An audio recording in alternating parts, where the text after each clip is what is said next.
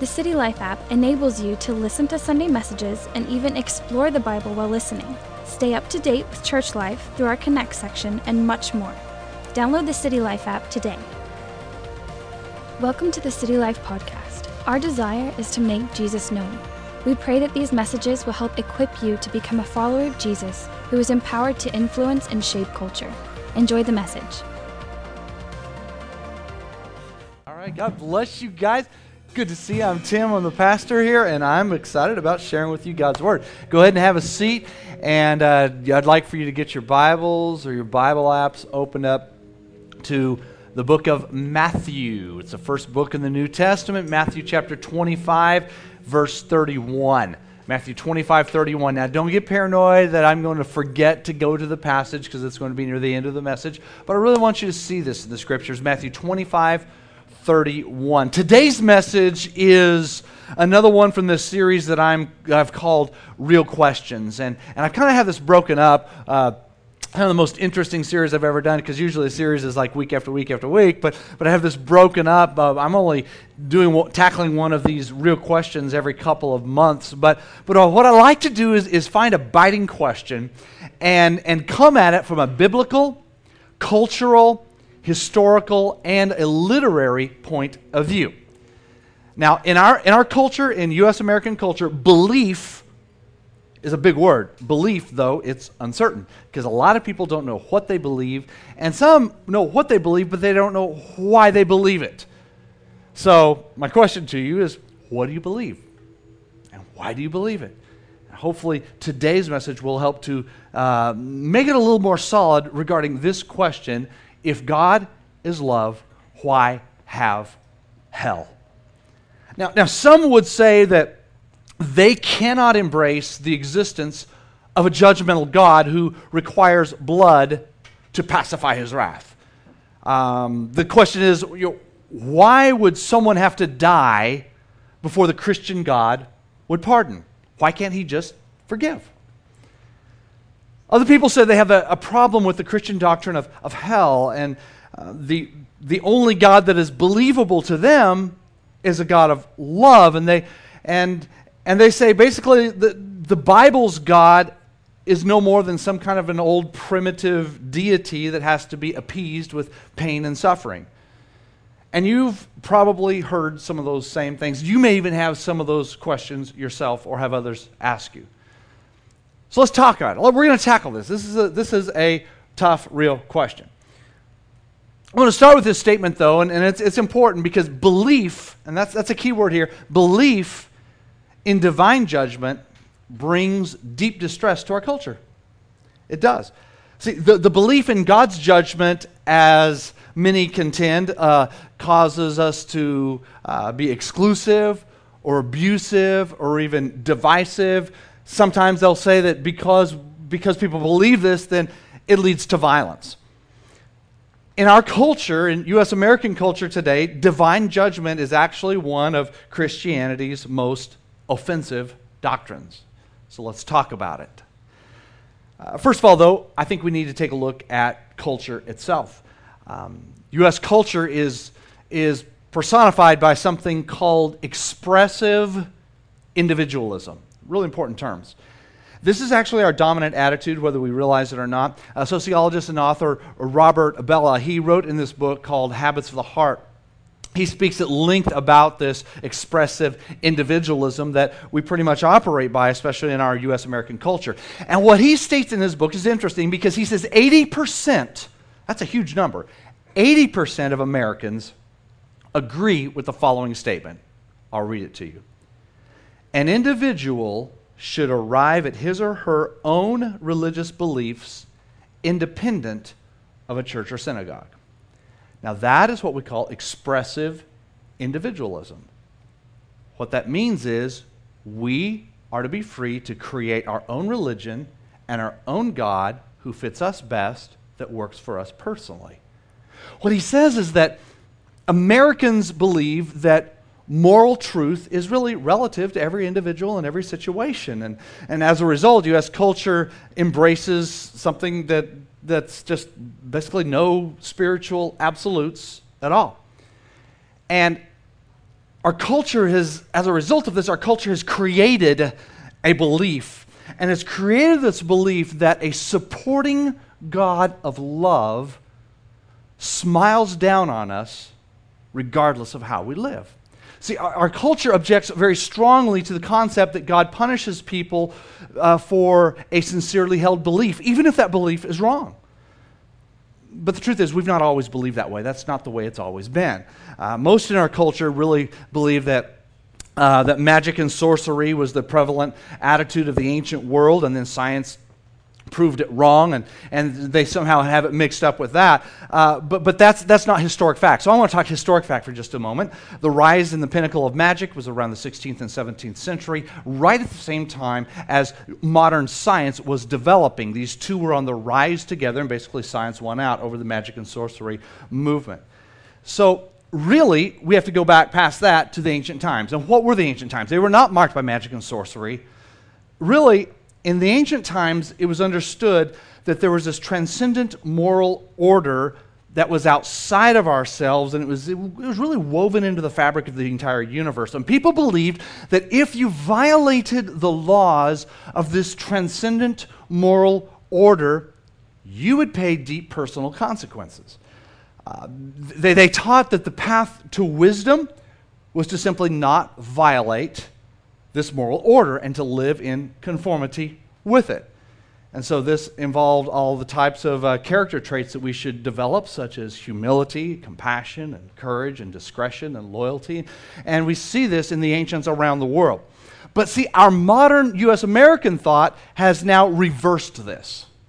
You see, ultimate reality now is not seen in the supernatural world, but ultimate reality is seen in the natural world. Instead of trying to conform our desires, what we want, to fit reality, our culture seeks to control and shape reality now to fit our own desires.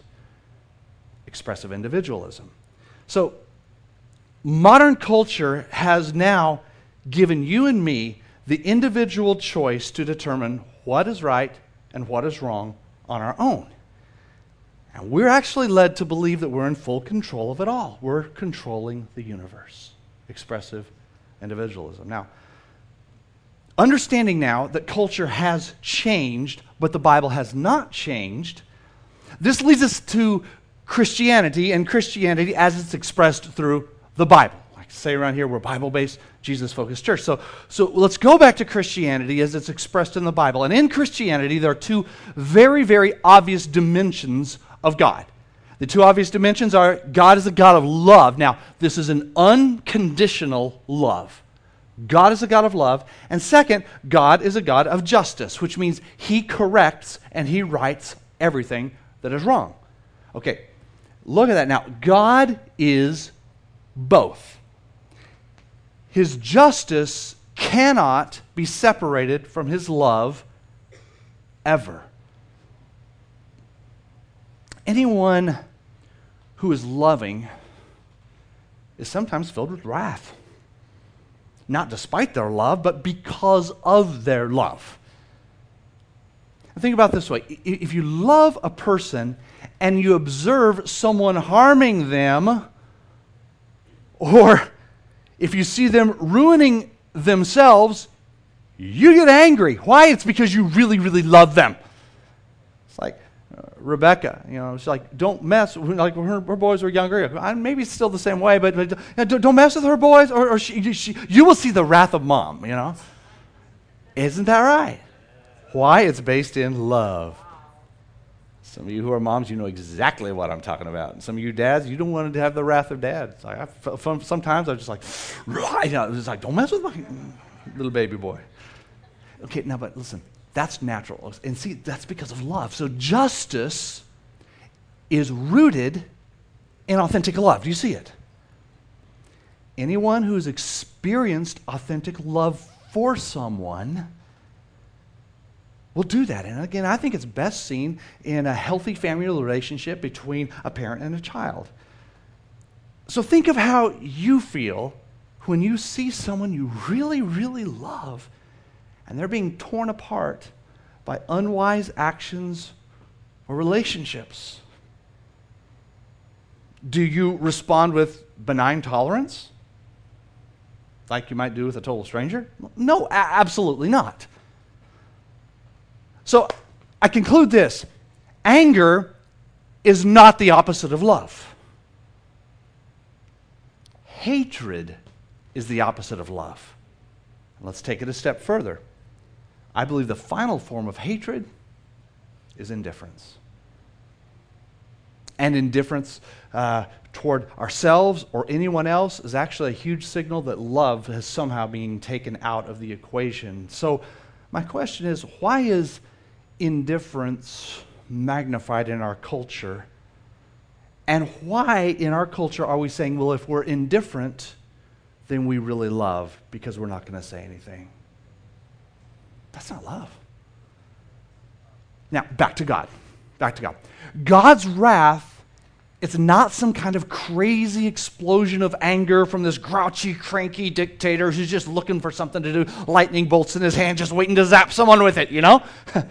Actually, God's wrath flows from his love for all that he created. His wrath is what I would call like a settled opposition to whatever would harm or destroy the people that he loves. And this is what we see in the Bible from the very beginning to the very end. God is angry at all evil and injustice, and rightly so because it destroys the peace and integrity of his creation. Does that make sense? Psalm 145 says it well. It says, The Lord is righteous in all his ways, and he is faithful in what he does. And he watches over those who love him, but all the wicked he will destroy. That's just how love works. Now, that I know there are a lot of other arguments that are out there regarding this big question today. I mean, some complain that if you believe in a God of judgment, then you're not going to have the desire to then reconcile with your own enemies. Or if you believe in a God that smites evildoers, then you might think it's perfectly fine just to go ahead and, and smite some evildoers yourself. I actually disagree with that wholeheartedly. If, if God were not angry at injustice and deception, and if God did not bring an end to violence, then I would have to say this that God is not worthy of my worship. Think about it. If there's no God of vengeance, who takes vengeance? We have to.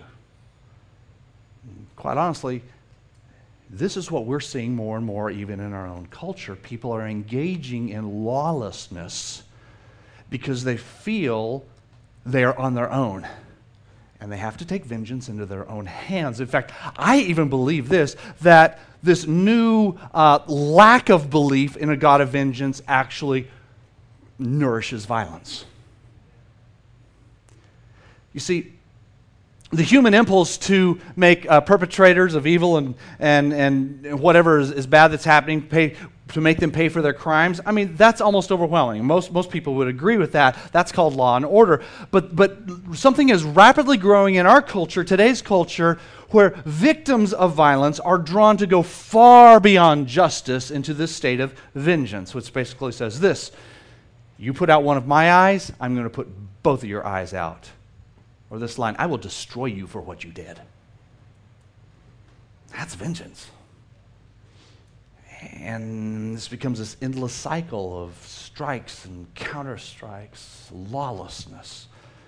But, but, but see, it's all justified in the person's mind because they keep remembering how they were wronged and they have no way to process it. And, and, and I believe it's because they don't believe in the God of justice who loves them deeply, who will handle matters much better than they ever could. One of the greatest things that's helped me from being vengeant toward others who have harmed me is just to know that God will take care of them better than I ever could.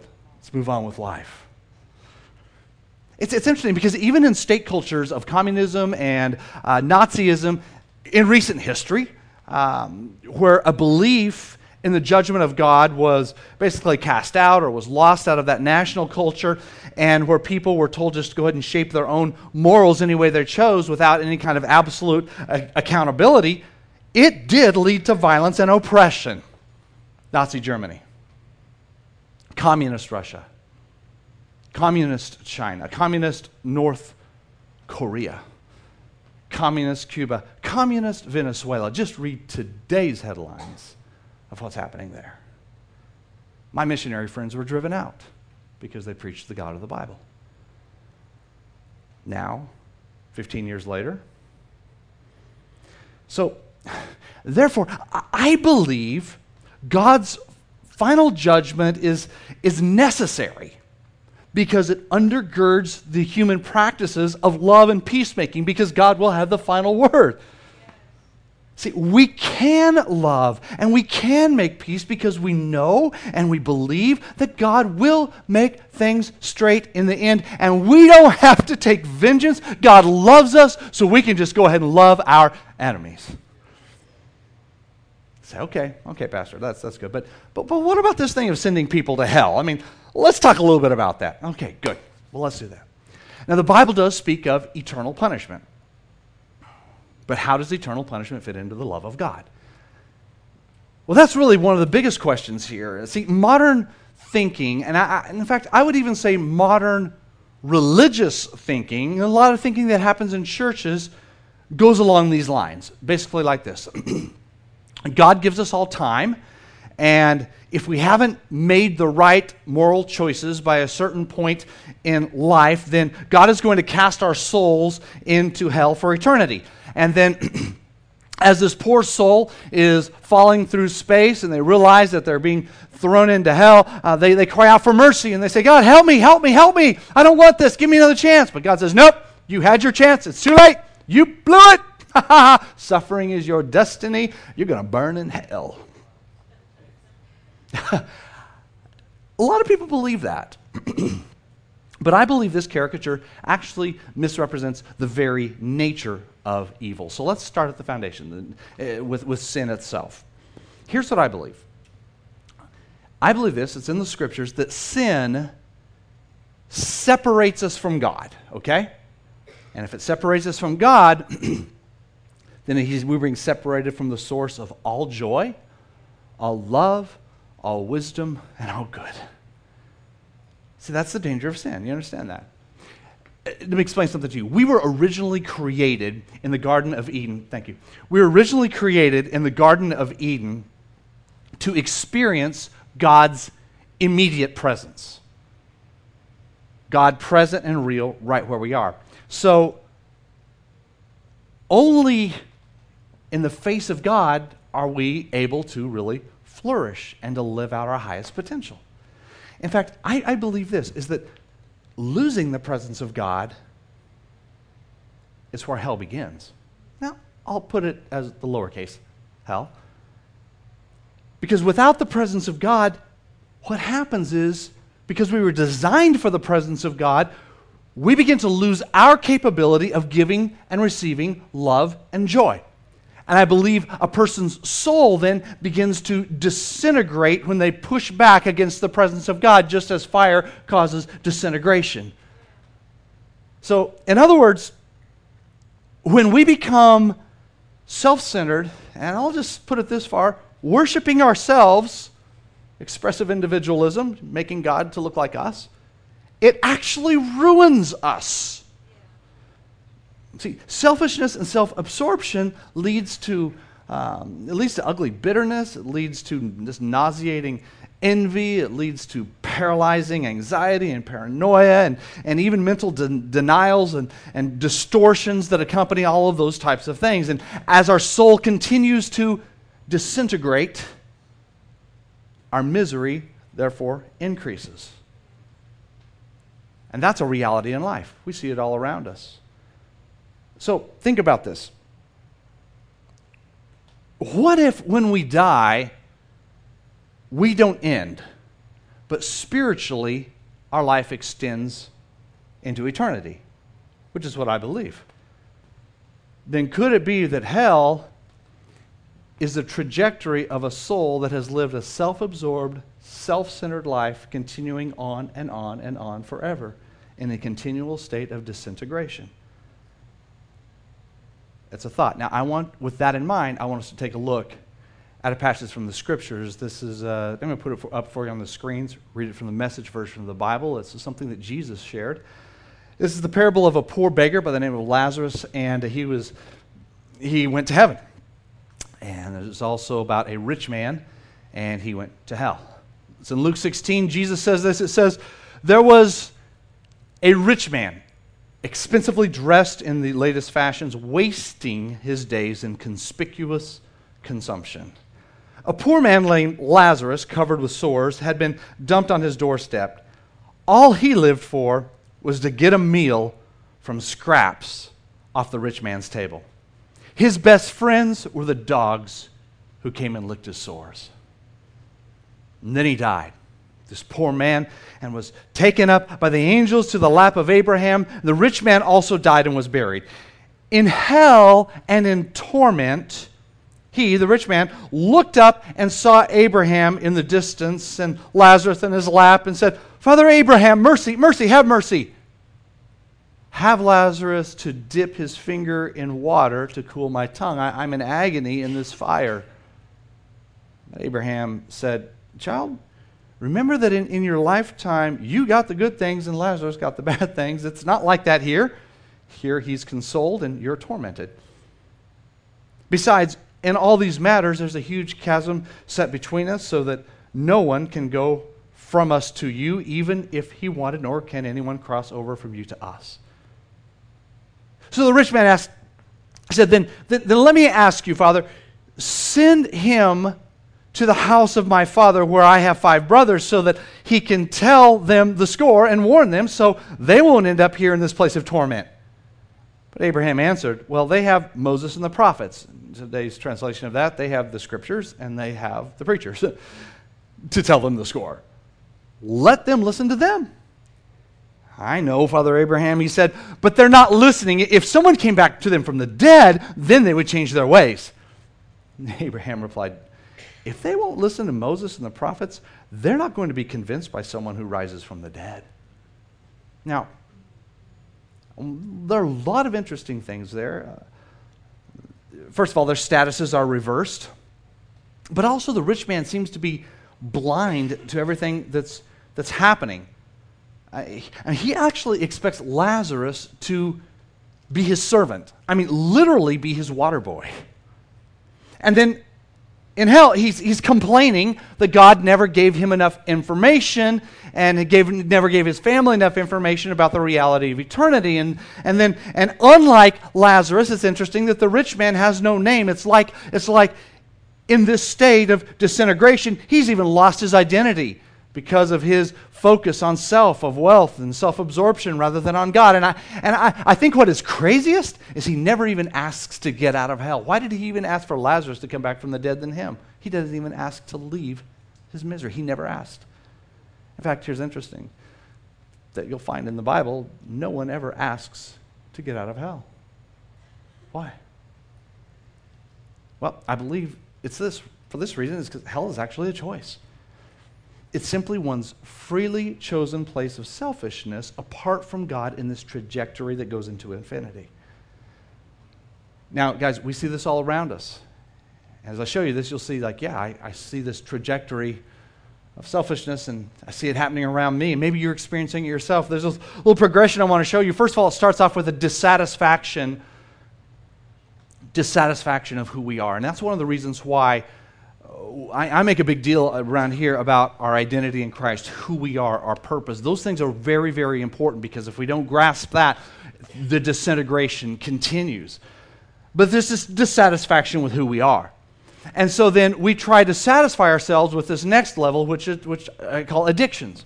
And this would be addictions to wealth or substances, it could be success, uh, adrenaline, it, it, could be uh, power, pornography, travel, status, entertainment, I don't know, but it's an addiction of some sort. It may even be something that's okay, but you're addicted to it and now it's not okay. But, but see, what happens is as time goes by with the addiction, you have to have more and more of the addictive substance to give this equal kick.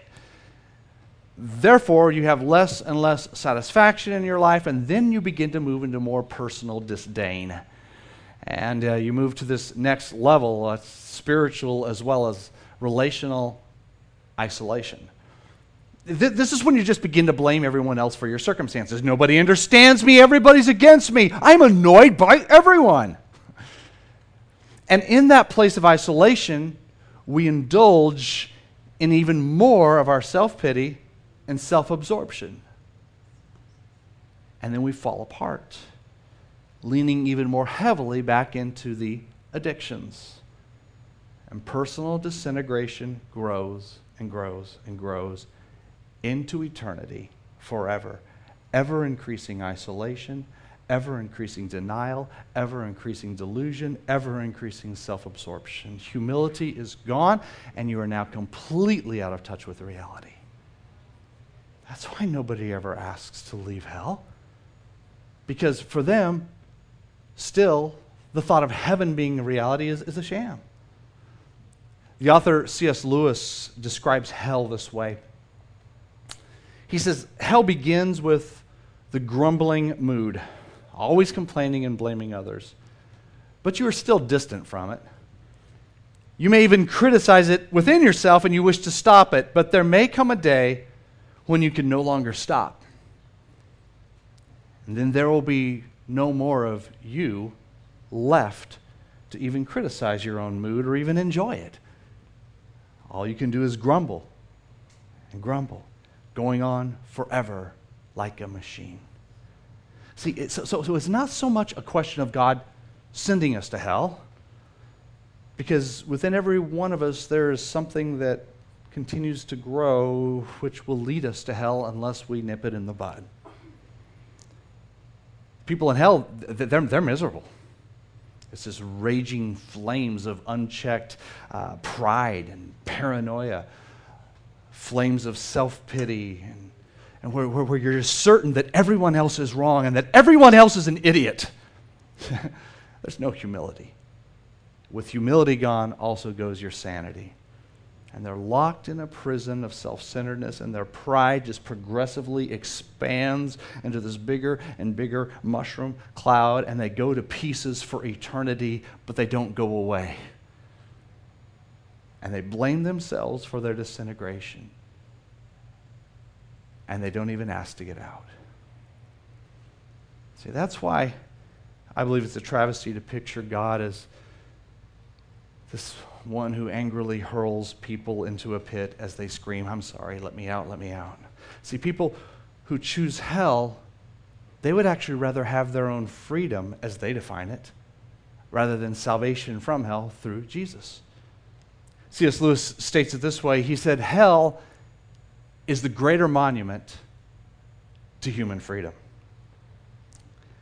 Their delusion is that if they glorify God, they would somehow lose their power and freedom.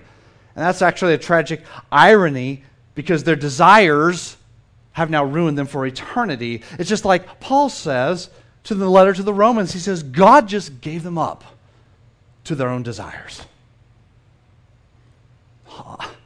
Hey, all, all God does in the end with people is give them what they desire the most including freedom from himself and his presence. Hey, what could be more fair and just than that? He's given you what you want, and nobody ever begs to get out. As C.S. Lewis writes, there are only two types of people those who say, Thy will be done to God, or those to whom God says, Thy will be done, and those who are in hell are in the latter group. And still, God is a God of love. But the origin of this concept of God being a God of love is, isn't even really understood by most people in our culture. Now, most doubters in the love of God and the judgment of God, uh, they tend to believe that love accepts people regardless of their beliefs and practices. And this God of love is actually found at the core of all religions in the world. But, but I want to challenge that because if you honestly examine the, the depths and the truth of who the gods of Buddhism, Hinduism, Islam, and Confucianism is, you will undoubtedly find that a loving God of all faiths is not the case. In fact, it's not even close.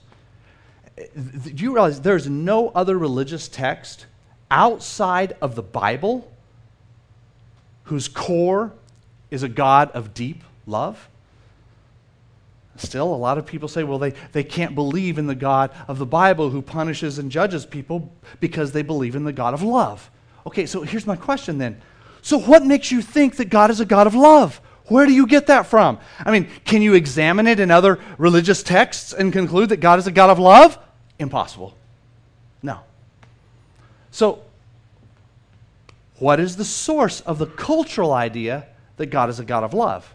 The source, it's only one place in all literature in the history of the world the Bible itself.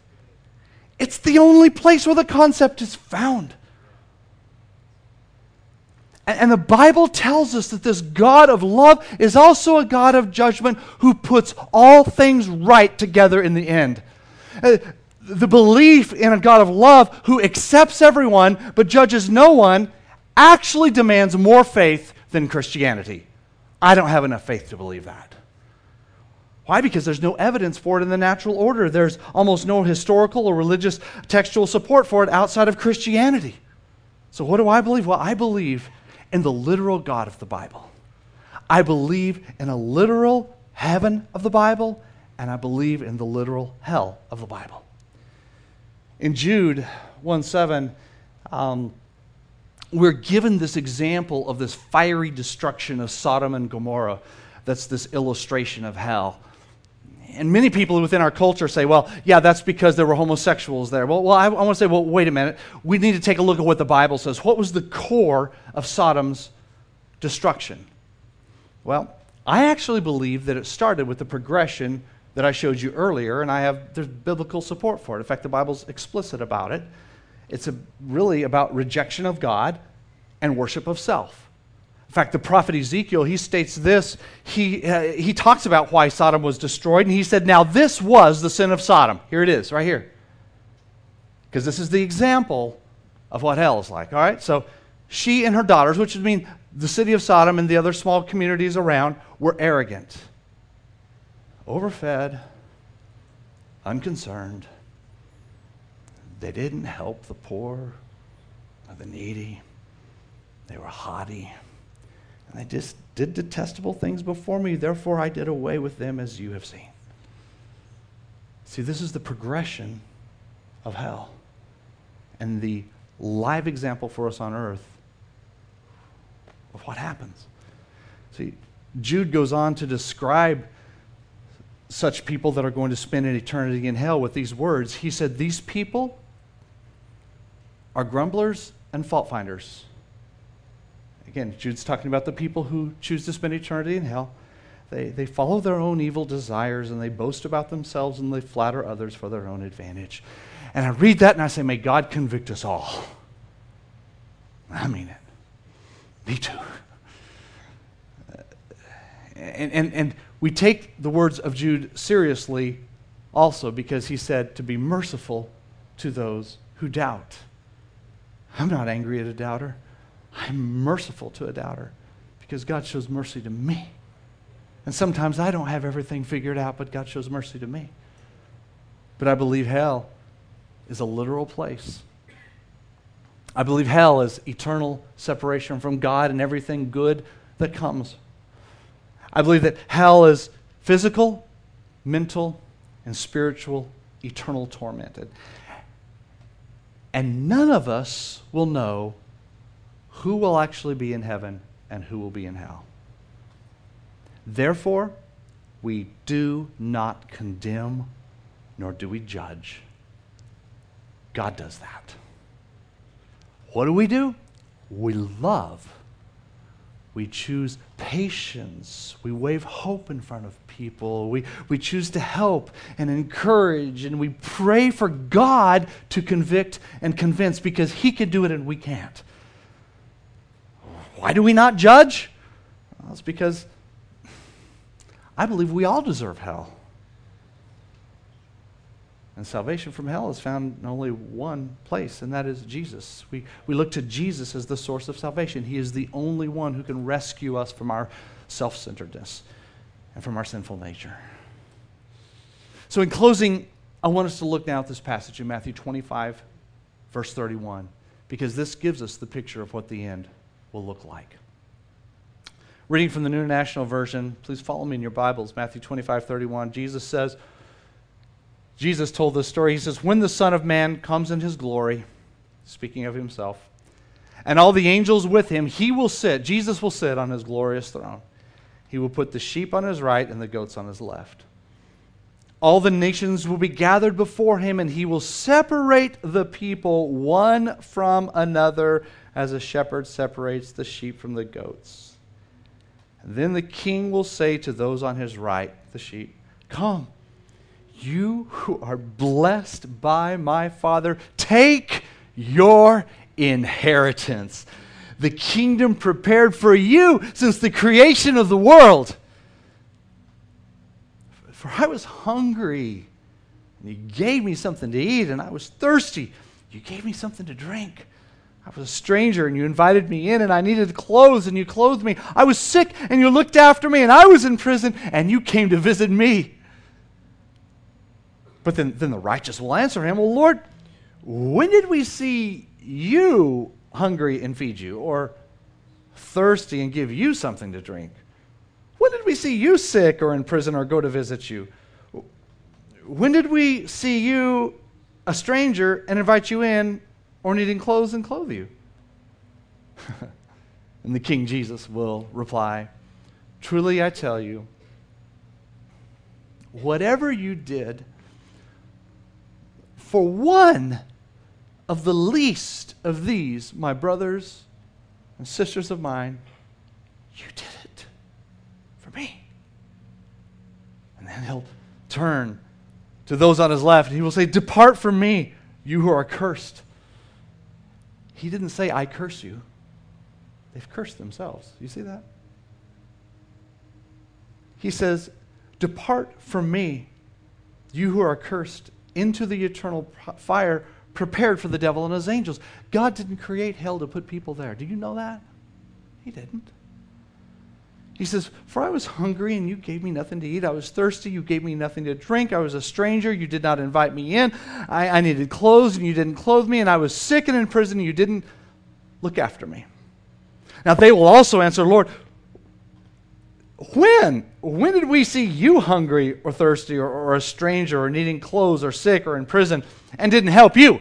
Now, I think that's odd because they just heard the explanation a moment earlier, but still, self delusion. Jesus will reply, Truly I tell you, whatever you did not do to the least of these, you did not do for me. And then it says, They will go away on their own into eternal punishment, but the righteous to eternal life. Now, listen, we, we, we don't get to heaven by our works. Please, make, I want to make that clear. But our unselfish works, that's evidence that Jesus has taken over lordship of our lives and we're no longer worshiping ourselves or making a God in our image.